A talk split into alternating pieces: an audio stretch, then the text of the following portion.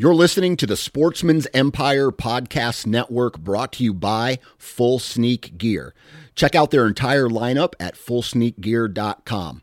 Also, be sure to check out our entire stable of podcasts at sportsmansempire.com. You're listening to the Sportsman's Nation Podcast Network brought to you by Go Wild. Now, if you haven't had the opportunity yet to check out Go Wild, you need to do so. It's an app that goes on your mobile device and it's similar to Facebook and Instagram, except it's 100% outdoor focused. And when I say outdoors, I mean hiking, camping, hunting, fishing, and everything else that you do outside. Uh, that's the outdoor community that kind of lives within Go Wild. So be sure to check it out, and you can do that two ways. One, go to the Google Play Store or wherever you download your apps and download it to your your mobile device and uh, start playing around with it. Second, go to their website, timetogowild.com. They have a ton of great information on the website explaining what the app is all about, the community that they're involved with, and lastly, some really cool things uh, coming down the pipe from Go Wild, especially one notable one a partnership with Garmin and some of their devices and how uh, Go Wild and Garmin devices are going to interact. Some really cool and exciting things. So go to the website, download the app, and get outside because it's time to go wild.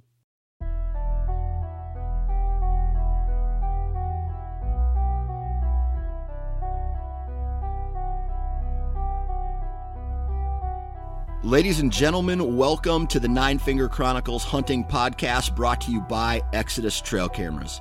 I'm your host, Dan Johnson, and on this podcast, you will find tons of relevant information that will help you become more successful in the field.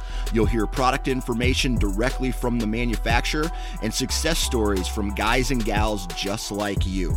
Sit back, relax, and pour a stiff drink. This episode of the Nine Finger Chronicles podcast starts right now.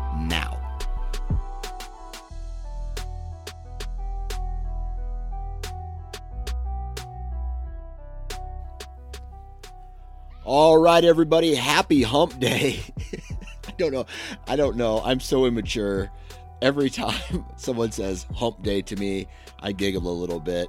Or if the the number 69 69 comes up, I laugh at that too. But anyway, welcome back to the Nine Finger Chronicles podcast brought to you by Exodus Trail Cameras. Enter the discount code Nine Fingers, and you're going to save 20 bucks on your next Exodus Trail Camera. Now, today we're going to be talking with Jason Allen from Missouri.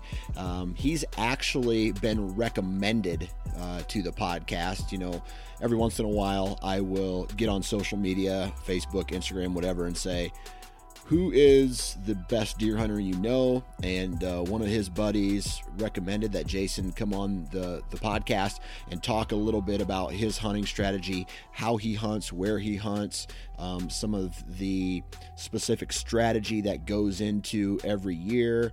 Um, and it's just a really good episode. I love when we can get guys like this on who are who ha- who are and have been consistently successful throughout the years on big mature whitetails and when i mean big mature i mean big mature in uh, respect to their area.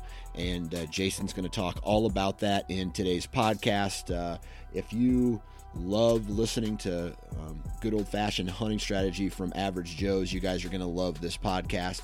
Now before we get into uh, today's podcast today we got to do a commercial. And we're going to be talking about prime.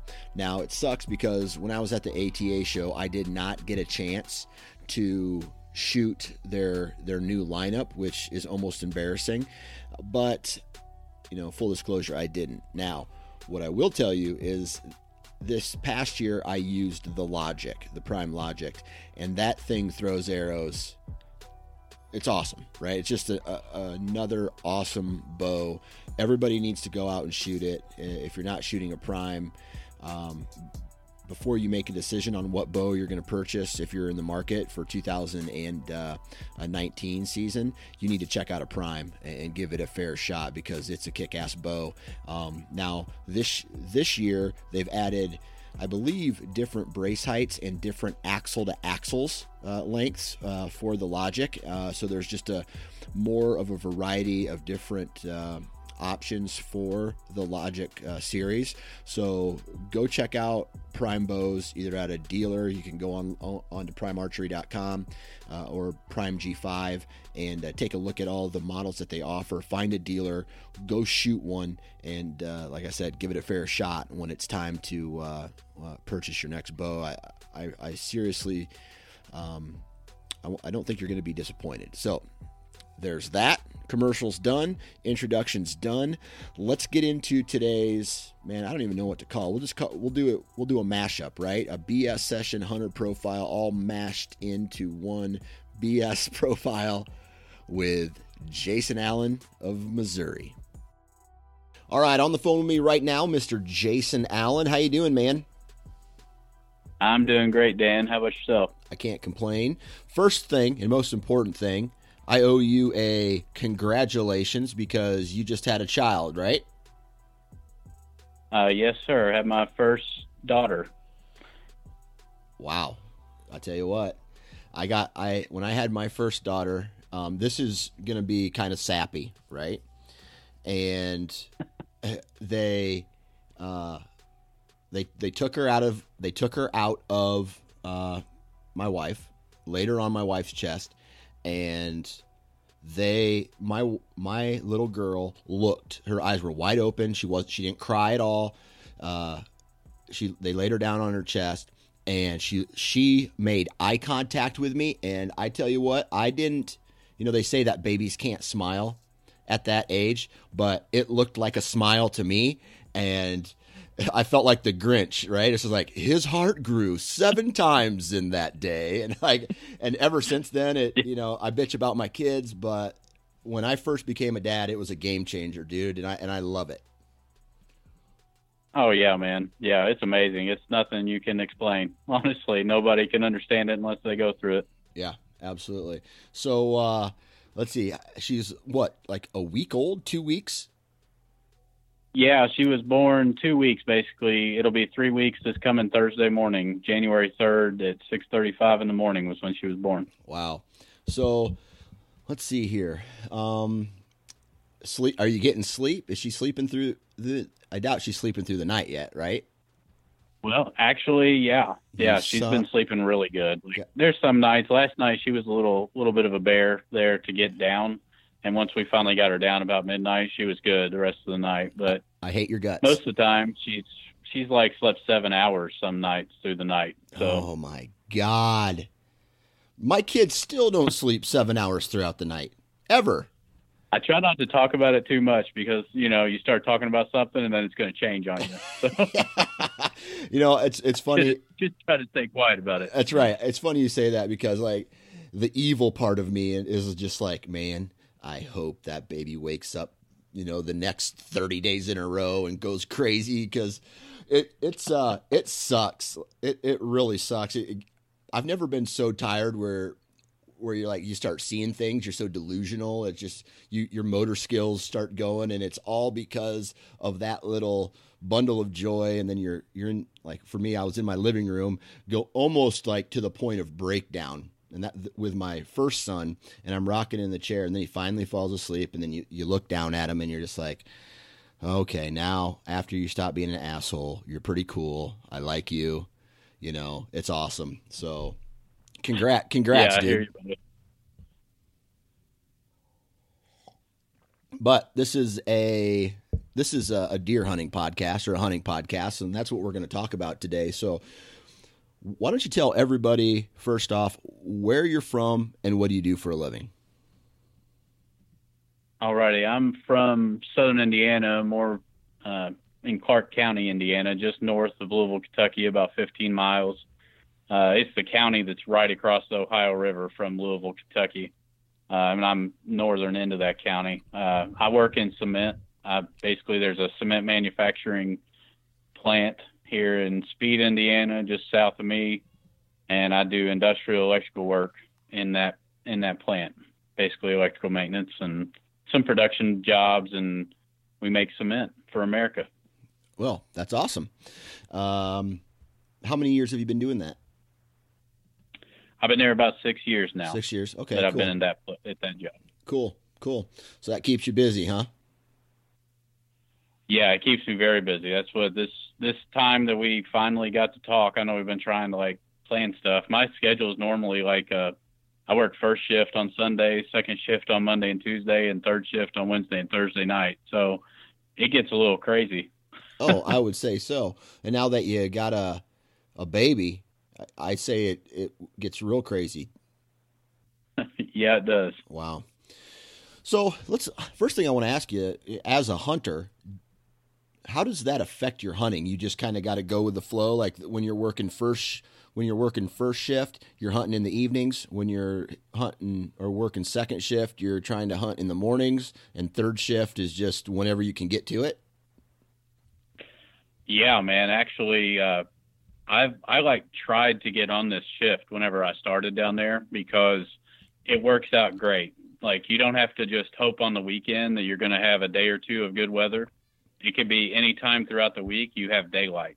So yeah. you need daylight, you know, to be able to hunt. So I'm like, I work some at night, some during the day, some in the midday so that I can hunt mornings, I can hunt evenings, I can hunt all day long on Friday or Saturday if I want. I mean, it's actually a really, really phenomenal shift for hunting. okay. Okay. So you, you actually, pref- do you prefer it or would you rather be on kind of a, uh, a Monday through Friday, you know, t- your your standard schedule?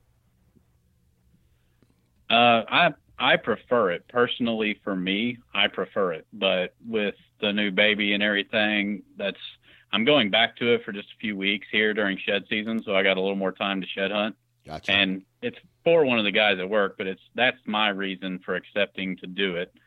And then then I'll be going back to day shift, like Monday through Friday.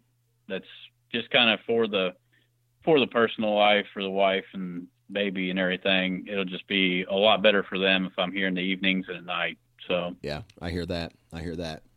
All right. So you know i you hear good things about indiana right? And they, you know, Iowa is not a sleeper state. You know, Kansas is not a sleeper state. Uh, Illinois is not a sleeper state. Kentucky's no longer a sleeper state. You know, the, the cat's out of the bag. But one one state that I don't hear a lot of people talk about anymore is, or I don't hear a lot of people talk about in the big buck category, and that's Indiana. But I've talked to lots of people who say, you know, if you have access to the right farms, there's really good quality deer hunting in Indiana. Yeah, yeah, definitely. I can agree with that. Okay. So why don't you talk to us a little bit about, you know, uh, some of the terrain in the area that you hunt? Are you hunting public? Are you hunting private? Uh, kind of uh, tell us about the lay of the land and uh, I guess your your typical farm in that area. Yeah, uh, basically anymore I'm hunting mainly private farms. They're anywhere from like, you know, I just picked up two new farms. One's 35 acres and it's basically all timber and it's kind of rolling like maybe a 120 foot elevation change on it just from one end to the other like with a knob in the middle basically and the the front's kind of low it goes uphill and then back downhill in the back and then uh, this just from aerial. I haven't even put boots on the ground on that place. Uh, yeah. Uh, just got access just just a couple days ago to that one, and then I just got access to a 110 acre farm that's all timber, which is great. Uh, and it's got kind of like a cedar or pine thicket through the middle of it, probably 30 or 40 acres deep, and then you know hardwoods on this side and the back side. From what I can tell and what I know about the area, most of our most of our timber, if you get it and then you go looking through Google Earth to try to find, you know, different uh, time frames of when the photos were taken, try to get a night or a, a winter time photo so you can see where the pines and cedars are. Yeah. Uh, there's a lot of that where there used to be old fields and they've grown up, you know, old cattle farms, and uh, that there's a lot of crops around. Basically, if there's a field open, most of them in my area have crops in them. They have soybeans or corn, one or the other, and occasionally an alfalfa field.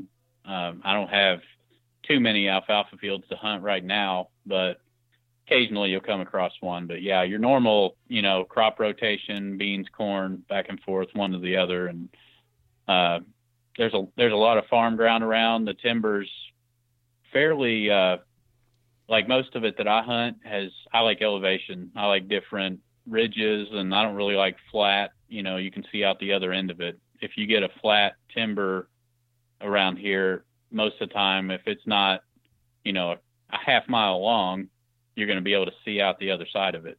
Yeah. So I don't know. That kind of restricts yourself whenever you're trying to trying to hunt. You kind of have to do the edge thing and hunt the edges, hunt little bottlenecks and little things like that. It just restricts you too much. Right. So are a majority of the properties that you hunt um, what what I would call smaller, like 40 and under, 40 acres and under, or do you have access to some bigger farms, let's say like over 100 acres? Uh, yeah, I lease 140 acres, uh, about an hour from here west in Orange County, Indiana, and uh, I've got I had last year uh, up till this last season I had a 500 acre farm, uh, but it was it was 500 acres, but it only had 130 acres of timber on it basically. So you were hunting a lot of ditches and just little draws, and there was like a good 40 acre section of timber right in the middle of it. Yeah but it wasn't it was it was real flat and it stayed kind of wet deer didn't really bed there very often uh you know they were going off of me to bed and then i was hunting them kind of in their little transition to food but right before they got to the food so right. if they weren't moving early you were just kind of out of luck right basically right so and we killed some deer i mean there was there was gobs of does you know but getting your four year old to walk on there was really hard yeah you know Right. So how does that how does the southern part of Indiana where you hunt it sounds like differ from let's say the mid to the northern part of the state? Uh, just mainly terrain because it's it's a lot more hilly down here. There's a lot more elevation change. When you get when you get up to about I don't know Seymour, Columbus, you get kind of up in there. If you're around one of the rivers, the White River or or Muscatatuck. There's some terrain change and bottomland and top, but uh, once you get up north, I mean, it's just flat as an air as as a board, you know. Right. Yeah. once you get up there, I can remember driving through. Uh, whenever I would go to Columbus, Ohio, I can remember driving through Indi- parts of Indiana, and it's just really flat. So, um, so yeah. So I take it the southern part of the uh, state holds more deer. Yeah, I mean there there's a lot of deer down here. Uh, I know like whenever you break down uh, like the bonus tags and stuff that they allow DNR allows every year, most of the counties down here up till just a couple of years ago, you could kill eight in each county, eight eight bonus does, not counting your other your tags you could fill, but you could get a, another additional eight does in each county. Oh wow! And uh, most of the northern states are like two or four, you know, there's there's definitely a, con, a concentration of deer down along the Ohio River and then up the Wabash River. Gotcha. So uh, when you go out and you're you're sitting in your stand down there in southern Indiana, what is a typical, you know, from a numbers standpoint, how many deer are you usually seeing in, in a in a sit?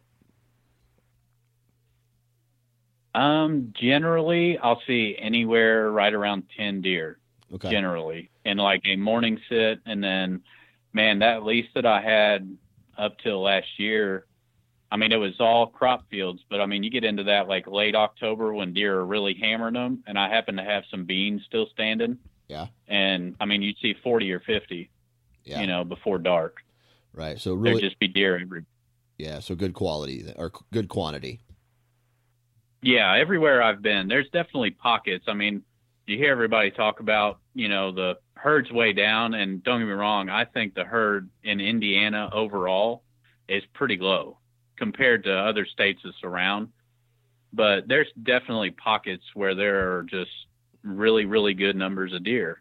You know, the place that I'm on now, like I was just out there, I finally checked some cameras and stuff, trying to get some feed out, trying to find out, you know, what kind of inventory I still got left. And pulling my cameras. I had seven cameras down there. You know, with the baby coming, I hadn't gone down and checked them in a couple months. So I went down and pulled all those cameras off last weekend, and uh, you know, there's like I was finding fresh scrapes where deer are still scraping, and there's just the trails, the logging roads are just they look like they got cattle trails going up and down them where the deer are still running around. They're in there, and you know, one way to do that on little farms is not pressure it real bad. You Yeah. know, we don't. I don't hammer the place basically, so. Yeah. So it's good having a lot of multiple farms because you never really wear a farm out. yeah, You know what I mean? yeah. I was thinking about that Um, the other day too. Like, yeah, I have I have about eleven hundred acres in one area, and then I have a completely separate separate farm closer to where I live that I hunt. But my main hunting farm, and it's not one farm; it's multiple landowners, but it's all kind of in. They all touch, right? And it's somewhere around Yeah. eleven hundred acres. Now, not it's not all huntable, right? There's probably out of that eleven hundred, there's probably I want to say six hundred acres of it is probably ag field, right? So that leaves you with like 400 acres to jump around in with tree stands, right? So so I was thinking about that. Would I rather have let's say like 10 40 acre pieces, which seems like a lot, or my one big main farm that I have and I, I really didn't come to a conclusion on what I thought would be better, but I think if I had more smaller farms, I would be a lot more aggressive in my hunting strategy. Yeah, yeah. Because you're, I mean, you couldn't get to all of them too many times in a season, so you could be absolutely as aggressive as you wanted to be for like two or three sets, and you really wouldn't mess the farm up too bad. Right. You know? Yeah. Absolutely. Yeah, that'd be a hard question, man. I mean, I've got a lot of little farms like that, but I've, you know, I've had bigger bigger places before, and then a lot of it's gotten broken down. Where like an old farmer, like we had permission on a bunch of farms, and I mean, it was it probably totaled about fifteen hundred acres, but it was kind of like what you got, where it was fifteen hundred acres, but there was there's maybe only three hundred acres of timber in it, Right. you know, Yeah. Yeah. Absolutely. and it was nice. It got broke down over the years with like kids inheriting, and then they decide they're going to sell off their piece or they don't want me hunting anymore. So it finally got broke down to where it's like this one last little like 150 acre, like there's a 100 acre field and then a 50 acre field and just some fence rows between it is basically all I got left there. Yeah. Yeah. So Now, quality, right? Because I've already heard you mention four year old. Do you have a a standard or a goal going into every season? Like I'm, I want to shoot a four year old, or I want to shoot a, a deer that's 150, or, or goals like that, or how do you how do you judge what you're going to try to take every season? Uh, generally, I have an age goal. Generally, it's four year old. Around here, uh, that's just kind of like if I got on the right farm around here, I would maybe even step it up to five year old because I really like to see what they do. But I know that the places that I hunt, if a four year old, even honestly, it's a miracle that they make it to four because you just like get all these pictures of three year olds and they're like, man, that deer is going to be so nice, you know, when he gets four or five and then he gets shot, you Yeah. know, and that's just the standard across basically everywhere, even picking up this new, new lease this last year. I saw that happen because I just saw all these really nice three year olds and I had some just stud like four, five, six year old. I mean, over the summer there were I had this one deer, he was like he was gonna solid hit the one seventy and it was in July. Like Yeah. he was already at one seventy then. Right. So and he had time to grow. So I know they're around and I know the genes are there, but the chances of them getting that old are just very, very low because there's so many hunters around. Yeah. There's a lot of uh there's just a lot more pressure, you know, because those farms are broke down. There aren't it's like like your farm, you know, I mean, it's 1,100 acres and it's different landowners, but every different landowner hunts on every little piece, you Right. know. Yeah. Basically, we we got I got a lot of that around the places that I hunt, but generally a four year old, I don't really antler score doesn't really matter to me too much. I mean, obviously you like you end up having like, you know, I guess the deer that I normally end up taking is the one that I'm like, holy crap, you know, whenever I see it coming. Right. And it's just like, yeah, he's definitely a shooter. And you just know it. Like I don't have to do any kind of little algorithm in my head. Like I just know it whenever I see him, you Right. know, and it, it's go time. It's Right. about to happen with this buck. So, So on a on a property, okay, so this lease, and I, I don't get a lot of guys on here who te- typically lease, but this is always a question that I that I've had. How many other guys are you on this lease with, and how many acres is it? Uh, it's 140 acres, and I have. So I kind of handle my leasing a little different, man. I like kind of control it. So if you're like the big buck hunter, you're not going to be on my lease. Chances are, because I like to kind of. No, we don't want two stands that are like 80 yards apart. Just this this spot will be good, you know. And Right. and most of the guys that I have on there, there's four of us. It's myself, my dad, who I can fortunately still hunt with, Yep. uh, and uh, two other guys, a pastor from his church, and then a guy that goes to his church. So we're just we became really good friends over the years. We like to hunt. Both of those guys, Derek, the one guy from his church, dad's just kind of like took him under his wing because his son wanted to start hunting. His like 12 year old son. So dad just kind of took him under his wing, started showing him, you know, the ropes. Well, then he kind of enjoys it. So he was like, Hey, if you have a place open up on your lease, then let me know. So I got him in on it basically, asked him if he'd like to have a part of it. And then the pastor at the church, we've always hunted forever, like for 20 years, we've hunted together. So we, uh, we kind of, dad was the same way with him. Like he came into the church and dad kind of took him under his wing because he was excited about bow hunting. He was interested in it. And next thing you know, we're still hunting together 20 years from now, from then. So, Gotcha. Gotcha. and those those guys aren't like they don't they don't want to kill. They obviously want to kill a four year old deer, you know. And I'm if you hunt my stands, they're going to probably be in a spot where you have a really good chance because I'm not going to just hang a stand that's you know to shoot two year olds. I'm just not going to. It's a waste of my time. And uh, so there's always that opportunity, but those guys are like totally happy with a two year old, you know. yeah. And I'm like, so, you know, they're they haven't killed very many deer. On Derek, he's never killed a deer yet. Uh, his boy got his first this year during our youth season. He killed a doe down there on that lease out of a turnip plot.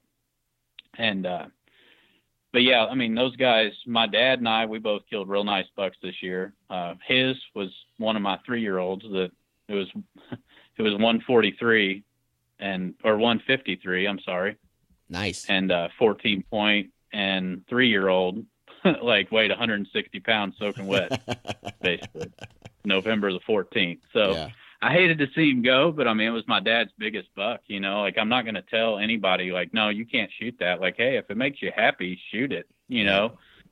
Uh and if there's only so many guys on my lease that i mean them killing a couple of two year olds or a good three year old that's going to be a booner next year them doing that ain't going to like ruin the hunting you know? Yeah. and it's going to make them really happy and i mean i'm i'm always happy for guys just i i love being a part of it you know it's Right. awesome Yeah, absolutely.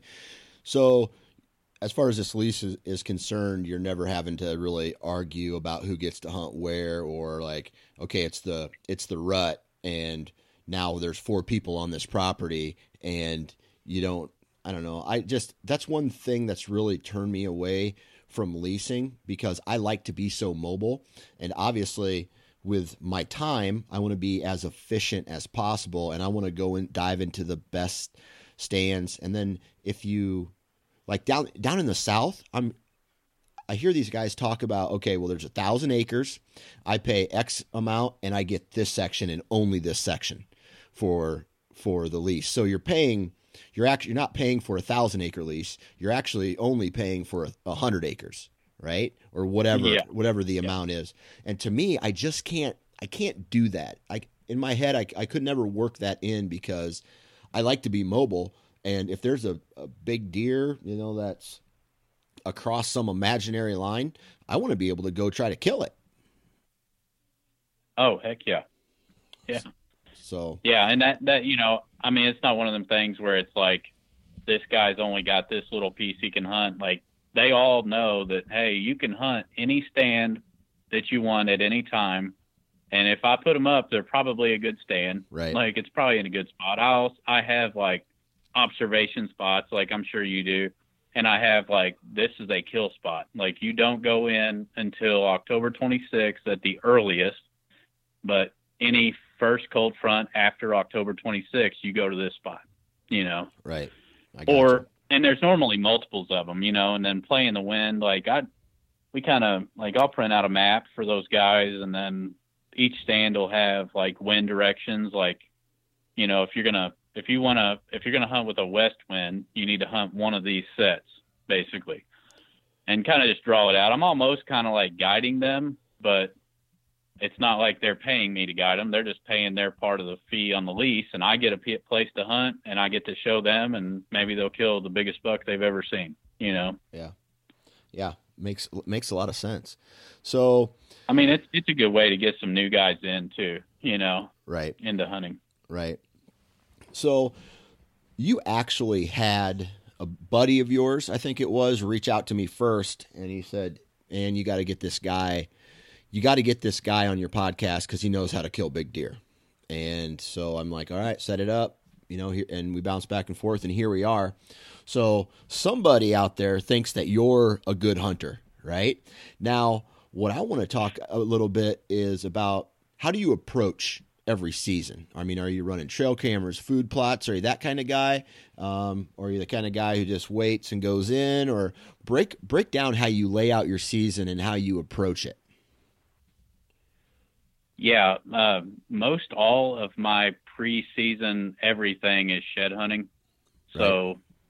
I'll walk and I'll learn and I'll see exactly where the deer are really moving at. And I use cameras. I mean, I have 15 or 20 cameras and I got them spread out over all these different properties. And, uh, you know, so I run those all through the year. I never stop running them. I've actually picked up three cell cameras this last couple of years and they're just amazing. You know, yeah, I actually, they've, they've changed the game for me. Actually, the last two years, the bucks I've killed have come because I was like, there were deer here last night. They went to, to feed. I'm going to go in there and I'm going to kill one, you know? Yeah. And then I go in there and I kill one. Like mm-hmm. it's been that way literally the last two years. I have pictures of, I don't know if it was necessarily the buck that I killed, but it was a buck with a doe, or there was the one I killed this year. There was like eight different bucks went down this ridge, you know, and I don't think I got a picture of the one that I ended up killing, but eight different bucks walked down this ridge the night before. I'm like, there's a really good chance one of them's going to come back. I mean, the way the wind's going and everything, it's not the best spot to sit just because of the way the wind's blowing. It was bad. It was blowing towards the field, but it was the way that they're going to naturally walk up that ridge because the wind's right in their nose, you right. know. And I just I just happened to beat his nose, but uh, most of the time, m- most of my scouting is this time of year, and gotcha. that's why like, you know, I'm going back to swing shift so that I have all this daylight to be able to go scout and shed hunt and find out where they're bedding. Like I find dead bucks all the time, you know, and I know that's they may have gotten shot and they didn't make it to their bed, but a lot of them probably are in their bedding area, you know. Yeah. And uh and uh so that's where most of my most of my season prep starts at and then it leads into trail cameras. I I run mineral. I try to like I got this lease last year, so I hadn't even stepped foot on this ground before February like 12th last year this place that I killed my buck at, and Dad killed his buck at this year. And uh, so basically, the way I came into it, I I took mineral out. I started some mineral stations, just two of them, so that I could kind of get an inventory, like how many, what kind of deer here. I know they're deer here because there was like 20 old scrapes on this place whenever I went to check it out in January, February. So I uh, put cameras out.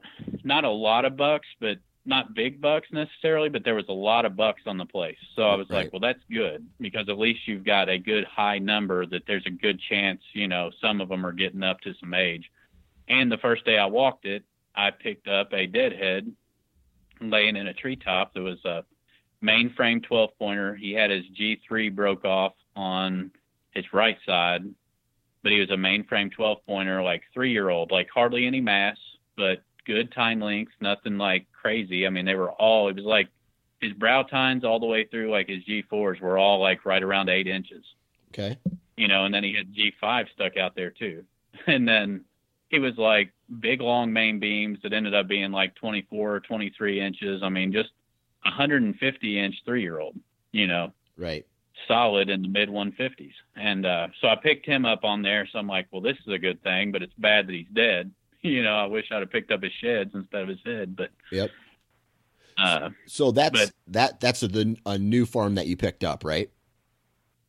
yeah, I, I just just started last year. Uh, February 12th was when I walked it. I think the first day I walked it was February 12th Gotcha. of Okay. last year. Okay. So So first first steps boots on the ground then. yeah, yeah, Gotcha. Gotcha. definitely. So after you You know, and go ahead. No, that's fine. Go ahead with. Yeah, I just wanted to say so after you get boots on the ground and you, you know are you walking every inch of a new property to try to uh, find the terrain features, find the bedding areas like the the edge, let's say if it's real thick in one spot versus wide open in another spot or is it just quick or is it really in-depth scouting? Uh, no, it's definitely very in depth, and I, you know, it's I use a lot of topo maps too and aerial photos, and I use the onX app and everything. Which before that, I just had like I used like a company MyTopo, and I'd print off a map or whatever, or I'd take it and I'd screenshot it on my phone, so I had, you know, every little thing, you know. But I'm trying to find. Yeah, I literally see all of it Gotcha. generally. I will walk all of it. I'd, I'd normally walk like two or three hundred miles a year for sheds, so it's not really a, you know, like Yeah. 140 acres wasn't much. Right. wow, you love shed hunting.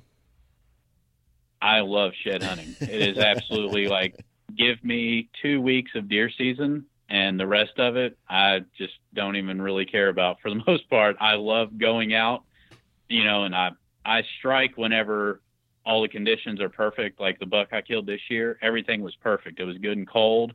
The wind was the way that I kind of wanted it for that set. And it, I knew there was bucks in that field, in that bean field, because they went down the ridge that night before. So I knew they were probably somewhere close, and there was a good chance. Right. So Okay. Cool. So let's see here. So after you get your your boots on the ground and you you scour the entire farm, you know, you shed hunt it. What's the what's the next step after after you've you've done the scouting? What's the next step as far as prepping for the upcoming season?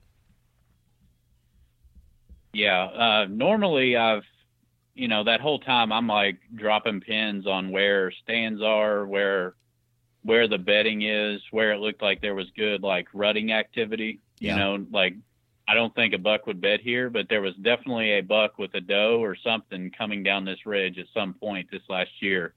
You know, um, I'm marking all that on my onX or however I'm doing it Yeah. at the time.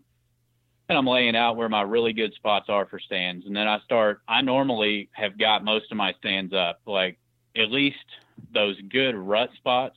I've got those up like before turkey season, generally. Those stands are already in a tree. Like this year, that was how the two stands my myself and my dad killed our bucks out of. I said, these are going to be the best two stands on the place.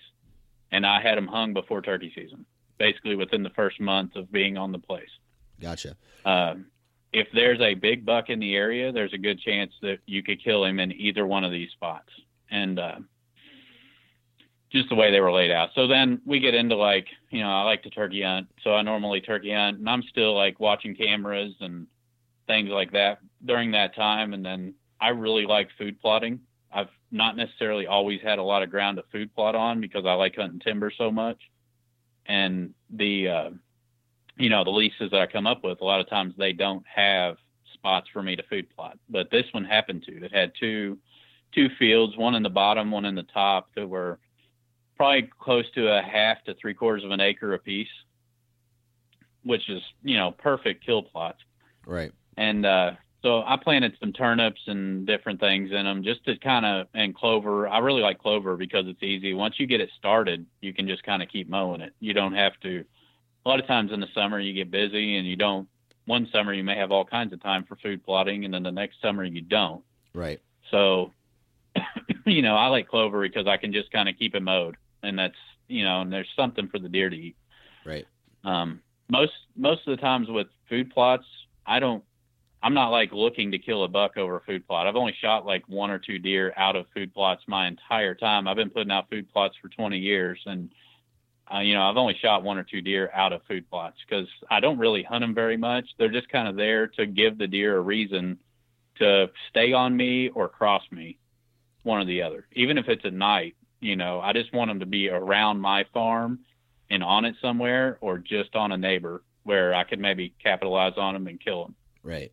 So yeah, that makes a lot of sense. Not necessarily hunting them, but keeping them so that yeah, maybe they're hitting it nocturnal, nocturnally, but they're walking by your stand location in daylight. Yeah.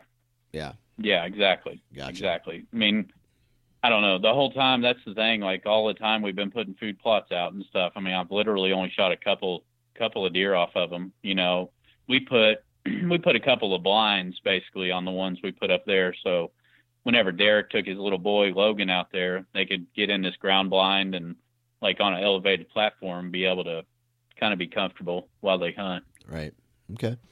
But I ain't like hanging my nicest Lone Wolf stand on a food plot. Yeah. You know, I'm not going to do that. It's just kind of kind of wasted, and I'm never going to hunt it. Right. So when you're when you're out there looking for places to uh, hang a tree stand, what specific terrain features, or I mean, do you have a favorite place that you like to hang tree stands? Uh, not necessarily. I like to utilize ditches, so for access and stuff. Most of the time, a lot of my stands, a lot of my stands are based off of how I can get into them and out of them. So a lot of times it's right around a ditch, and I like the like the upper third of those. Like if it's a ditch up a hill, you know, and then up towards the top where it's not so steep. A lot of times they can cross easier, and then obviously you got that little bit of a wind tunnel there too, where it's if you can hunt it with a certain wind. Um, and I, you know, I like to hunt the wind. Um, a lot of times coming over the top. That's kind of where my dad killed his buck at this year. We hung the stand there so that when they were cruising with that like northeast, north northeast wind, when they were cruising that, they'd be right in that that general area. It was kind of a big saddle that runs. It's a big saddle that runs almost the whole width of our lease down there, and Yeah. uh, that's kind of where I hung hung that stand, and he ended up hunting. And I have, you know, I had two or three hung kind of on that south side, third of the way down the ridge, kind of around a ditch or something. Right. I had a few of them hung like that. It was just kind of the pick of which one are we going to hunt, and that one there was just there's thick bedding on top of the ridge, on the other side of the ridge. There's thick bedding downhill from you. I mean, it was just like a textbook spot for a little pinch. Yeah. You Yeah. know, and uh, historically, those are the like historically you get a lot of traffic through there. Uh, is that is that safe to say? Oh yeah, yeah. The day Dad killed his buck, he shot it at one. He shot it at like one fifteen in the afternoon. It was like the thirteenth deer he'd seen that morning, Oh man. So are and like seven of them were bucks. wow. So are you an all day sitter, or do you like to, you know, come in and then go out? Uh, well, unfortunately, with my schedule, a lot of it I have to hunt like little bursts here and there. So I like all day sitting. I don't like doing it whenever I'm doing it, just because it's so wearing on you. You know, you're like, oh yeah, I like to sit all day until about the third day, and then you're like, man, I hate this. yeah, absolutely. yeah, everybody tells me. I, yeah, everybody tells me I should definitely keep. I should definitely sit all day, but the last three years I haven't needed to, so I think I'm not gonna do it. yeah, yeah. I know exactly what you mean. I mean, it's it's one of them things, man. That if I think it's it's last year we sat, I don't know, me and Dad probably did like three all day sits where we ended up staying out from daylight till dark, and you know we saw deer like right in the middle of the day, and then we saw some deer early, and then a lot late, which we were hunting a lot of ag fields in. So, I mean, it wasn't like where we were hunting at. I had the time to be able to do it because I happened to have a bunch of time off work, but it just wasn't efficient. I mean, I like being efficient, man. I don't like being out there and just sitting countless hours in the stand. I used to love that. I mean, I used to hunt 60, 65 days in a row, but I just don't like that anymore. Like I Right. try to like I want it to be where I can like go in and maybe hunt a day or two or 3 days and I want to be done. Like it's just kind of Yep. that's just kind of where I've gotten to in my hunting life, I Yep. guess. Absolutely. I agree. I Not that I don't like love being in the woods. I mean, I'll just at that point I'll take somebody else. You Right. know, I, I'll get out the, I'll get out the my little commando set that I have where I can like climb up a stand and stick a couple of sticks on the tree and get up above somebody. Yeah, Yeah, that makes a lot of sense. All right, so you shot a well, well. One question before we get into this past year's buck with you know the one with all the mass. Um, Yeah. So with what we just discussed, I, I take it you're waiting for the right time of year. You know, you're not necessarily going in October, uh, you know, the first part of October, whenever the season starts, to try to you know go. I, don't know, kick up a deer. Uh, no, definitely not, man. Not unless it just warrants it. You know, the buck I killed in 2015, he was a he was a six and a half year old, 160 inch, 14 pointer, and uh, he basically it was October the seventh. That was the that year. I just happened to be able to. I was on second shift and I was being able to hunt in the mornings, and I wasn't getting any evening time. Right. And you know that time of year, that first week, I normally hunt evenings, and I just won't really hunt the mornings unless I just think that I need to. Yeah. But that year, it was cold. Like it was just like 2015. It was the average temperature that first week was like 40 degrees.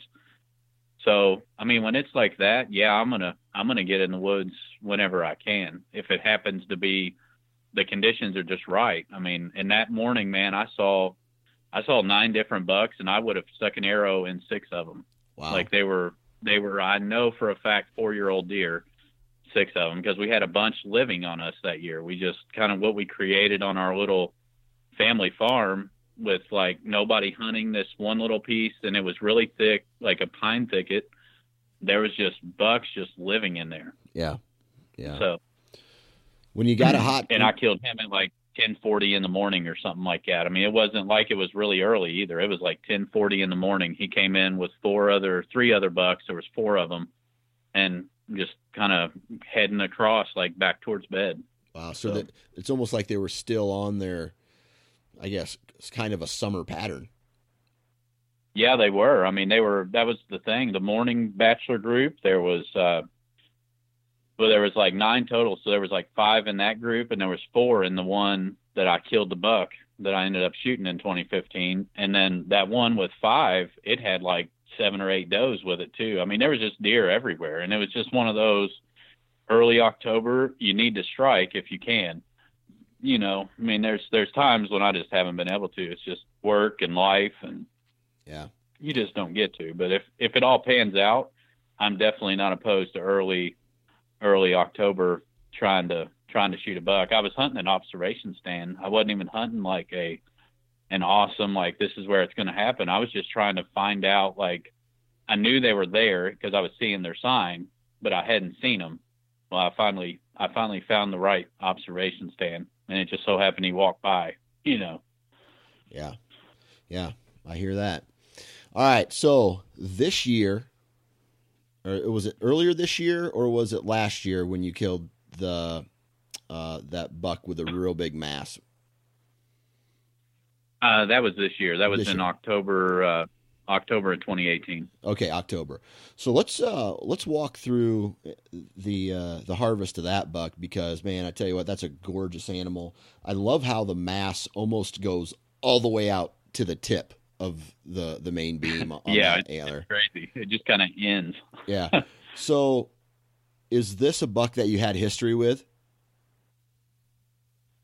Uh, no, no, not at all. This was on that that farm that I had just picked up, and I I never got a picture of him before I shot him. Oh, really? So this is just a, a bonus buck coming through. It was a bonus buck. You know, it was one of those like I saw all these bucks go down the ridge the night before I shot him, uh, that evening before, but I don't I don't have a picture of him going down that ridge. Now, the week after, I killed him on a Friday morning, I think. Yeah. and then the week after, I went out there and Dad hunted the stand that I hunted because the deer were still they were still hammering it. So he hunted the stand that I killed my buck out of. And when he basically got close to me and done, I made a loop through the property and checked all my cameras. And I mean, I found like, I think I found like 33 scrapes that day on the logging roads and stuff. And then uh, I pulled the camera off this one where my dad ended up killing on that saddle where he ended up killing his buck at. And here, like I get strolling through him, and the buck I killed, there he is. Like he was working that scrape over like October the 10th, 11th, 12th, 13th, and then I killed him on the 19th. So he was there. I just hadn't, You hadn't checked the seen him. camera yet to find out he was there. Okay. you know, Gotcha. So I- what? I try to stay out as much as possible. I'm I'm very low impact. You know, whenever you're hunting farms like that, and like I have other places, but this 140 is basically where I'm going to probably set up shop for the most part. You got to be very uh, just meticulous about when and how you hunt it. You Right. know? Yeah, absolutely.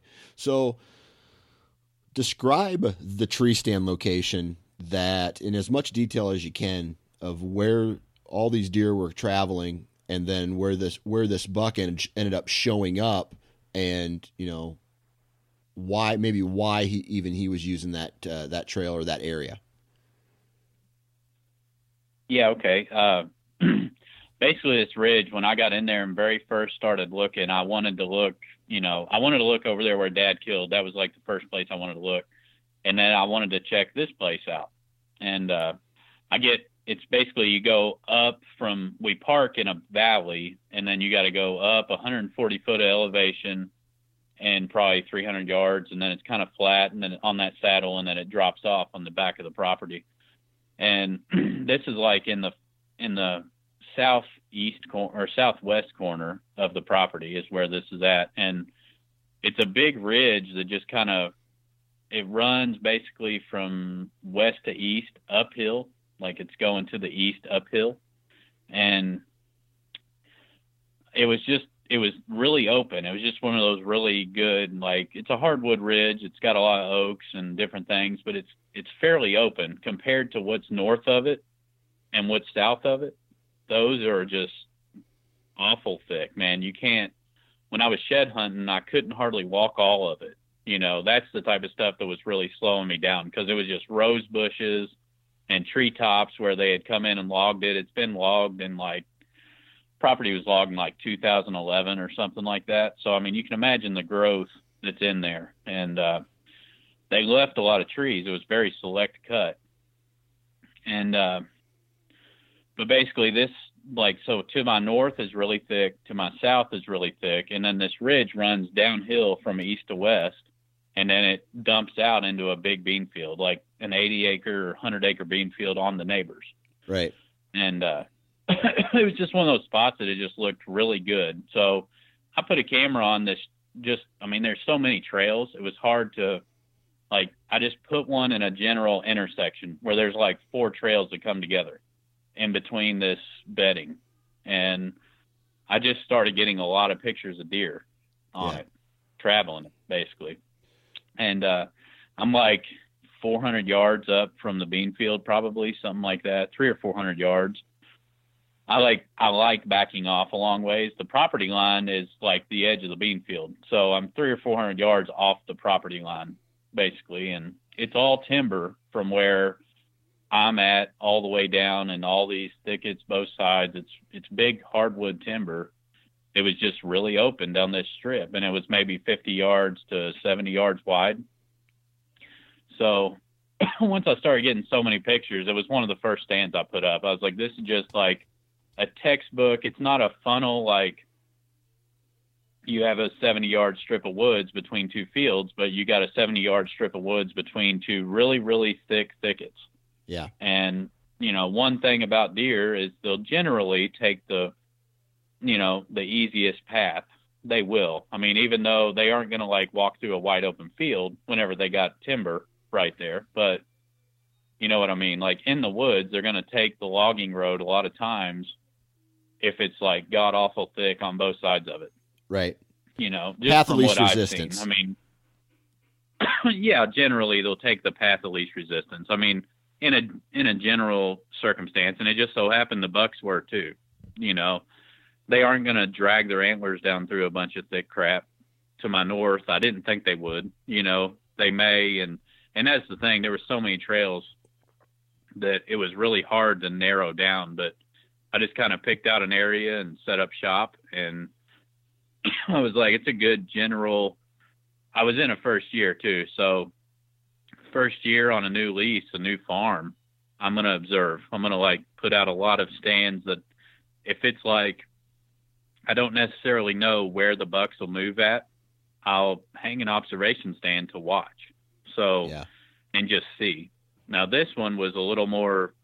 I don't know. It's just a little easier because when you come down to the end of this logging road, it kind of just stopped, but there was like seven scrapes, like in February last year when I walked it. There was just scrapes all over down at the end. So I knew there were deer using and then going into this thick stuff. And I found a bunch of bedding and there was just rubs. I mean, there was just a lot of just textbook like deer are bedding to my south and to my north.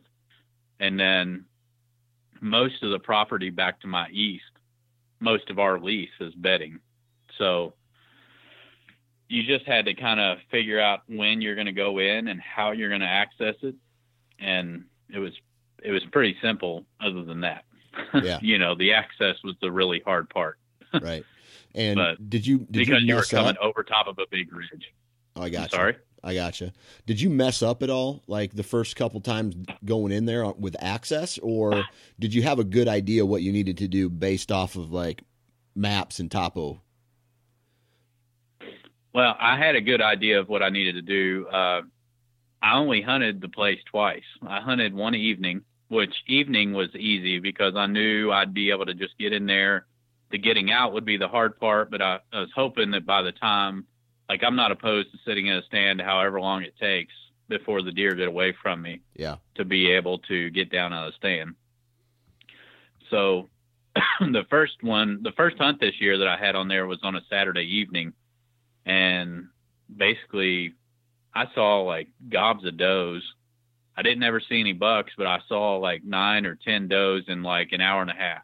You know, right. I was out there and I actually I went out. We finally got some cool weather, so I was like, I'm gonna hang a couple of sets while I'm out here in a couple of good observation spots, and then I'm gonna crawl up in a stand. So that was kind of what what happened there. And I I just wasn't interested in shooting a doe. I mean, didn't really need the meat at the time, and I didn't feel like stinking up a really good stand, you yeah. know, by shooting a doe. Yeah. So, and then the next time I went in was that Friday morning, and no matter what you do, access and how much prepare, you know, preparedness you have, I get my dad. I dropped him off kind of at his stand. Like we were walking the general area. He was going to hunt at the top of the hill. I was going to go to the bottom of the hill. Just the way the wind was playing, it was going to work out good for both of those stands. So he dumps off, goes to his stand, and then I go walking towards mine, and I get to the top of the hill, and I just hear a deer like bolt, and I was like, "Well, crap!" And it sounded heavy, like you could tell it was not Yeah. a light deer, wasn't necessarily the biggest buck in the woods, but. And I get down like another 30 yards, and I can smell tarsal gland, you Oh, know, boy. for like for like 60 yards. Yeah. So I was pretty distraught. By the time I got to my stand that morning, I was like, man, but I knew there was the opportunity for it. Uh, just because there was so many bucks that went down that ridge the night before on that wireless camera. yeah. And, uh, I got down there and, you know, I get up in my stand and basically like I'll use a light sometimes if I think that I need it. It was, it was fairly dark that night, but I didn't really use much of a light. Um, I normally walk kind of just by feeling my foot work and everything, and I try to make paths so that they're easy for me to do that with. Right. And uh, and I get in there and climb up, and I'm like waiting for daylight. I got basically everything's all set up in the stand. I'm waiting for daylight.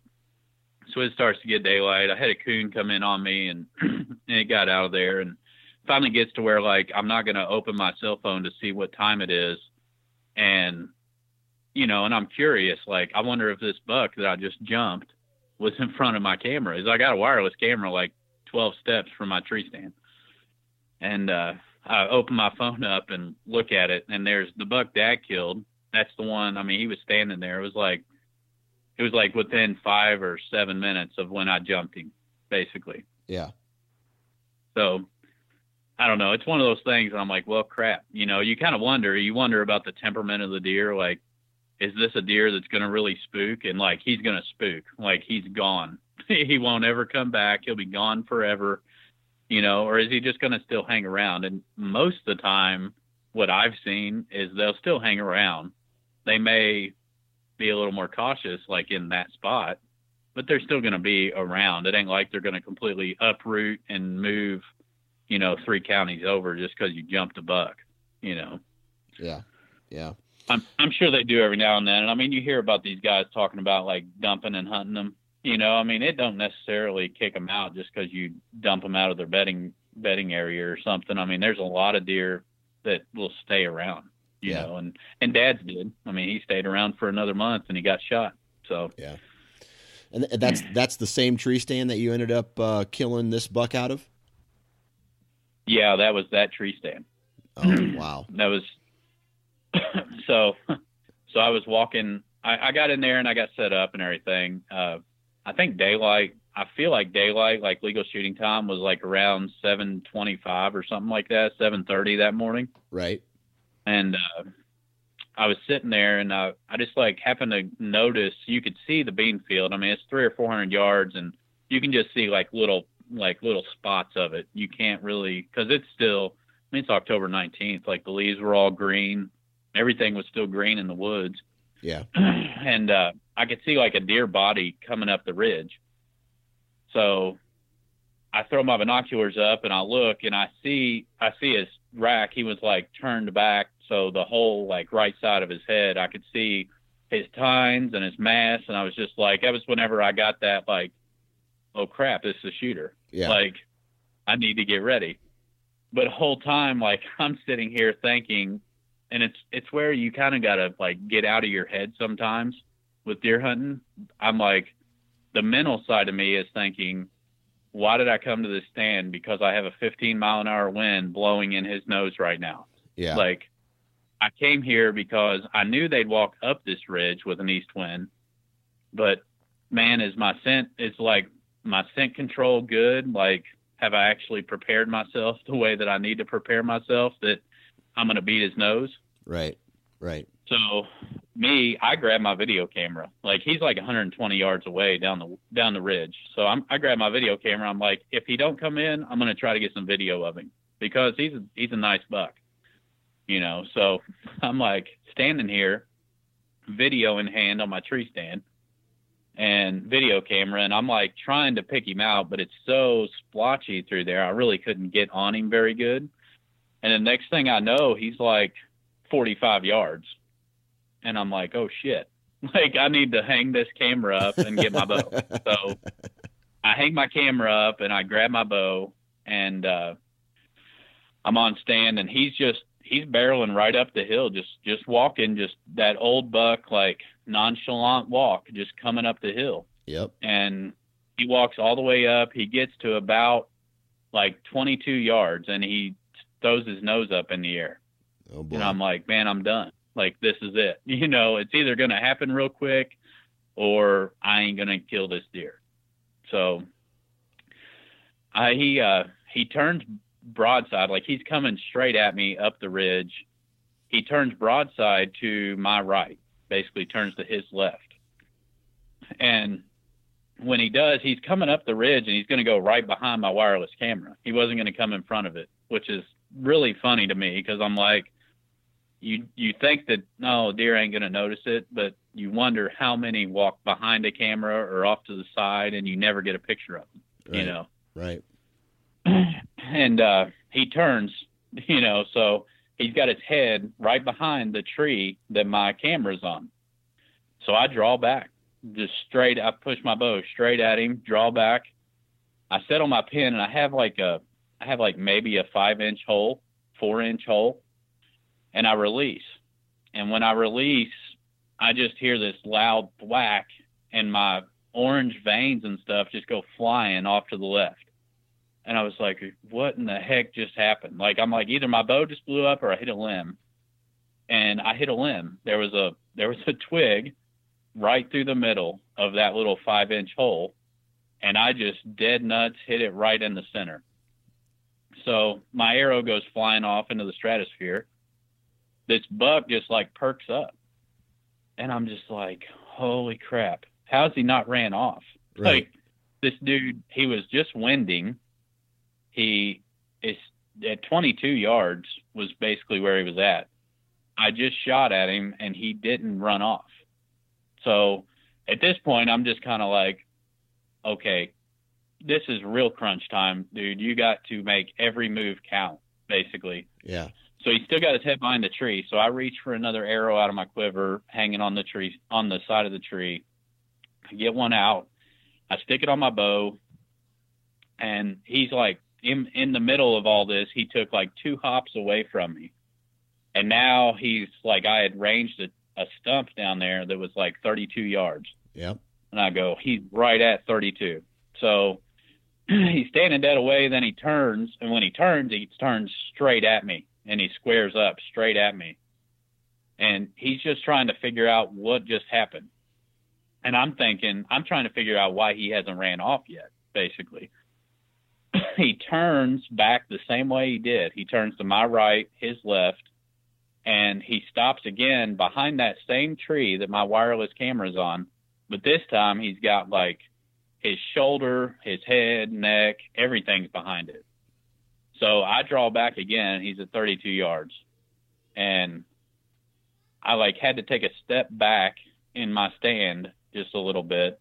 I lean back and I let one fly and my Lumenok didn't come on, so I couldn't see exactly where I hit at, but I knew that I was I was pretty positive that I hit him. Basically, like it sounded, it felt really good. The shot felt awesome, and I had a wide open lane. Now, once I got that tree out of my way, I was just it was wide open as could be.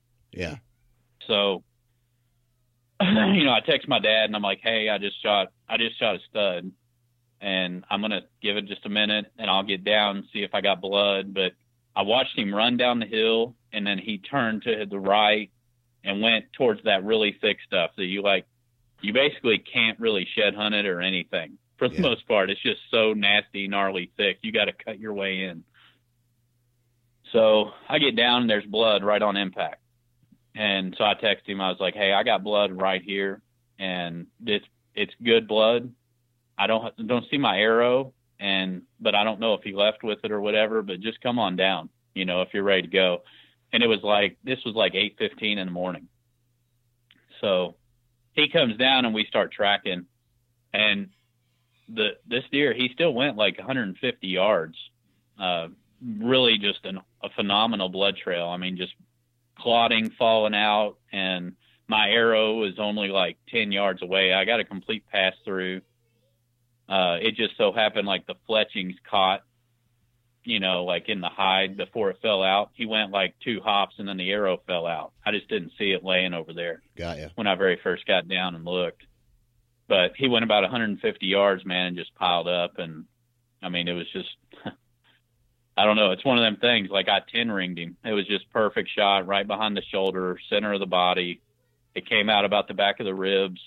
I mean, it was just perfect. I thought he was a little more broadside than what he was, uh, but it still it worked out. I mean, I, both of his lungs were in like five pieces. Wow. That's awesome. That's awesome. But you know, Well, dude. it was a cool hunt, man. It was an awesome day. I love those like mid October get your buck out of the way seasons. Yeah, absolutely, absolutely, man. There's, you know, depending on what I do this up in 2019, I want to try to do something a little bit different and like I think it would be cool. Now, I say this now, but I probably won't do it.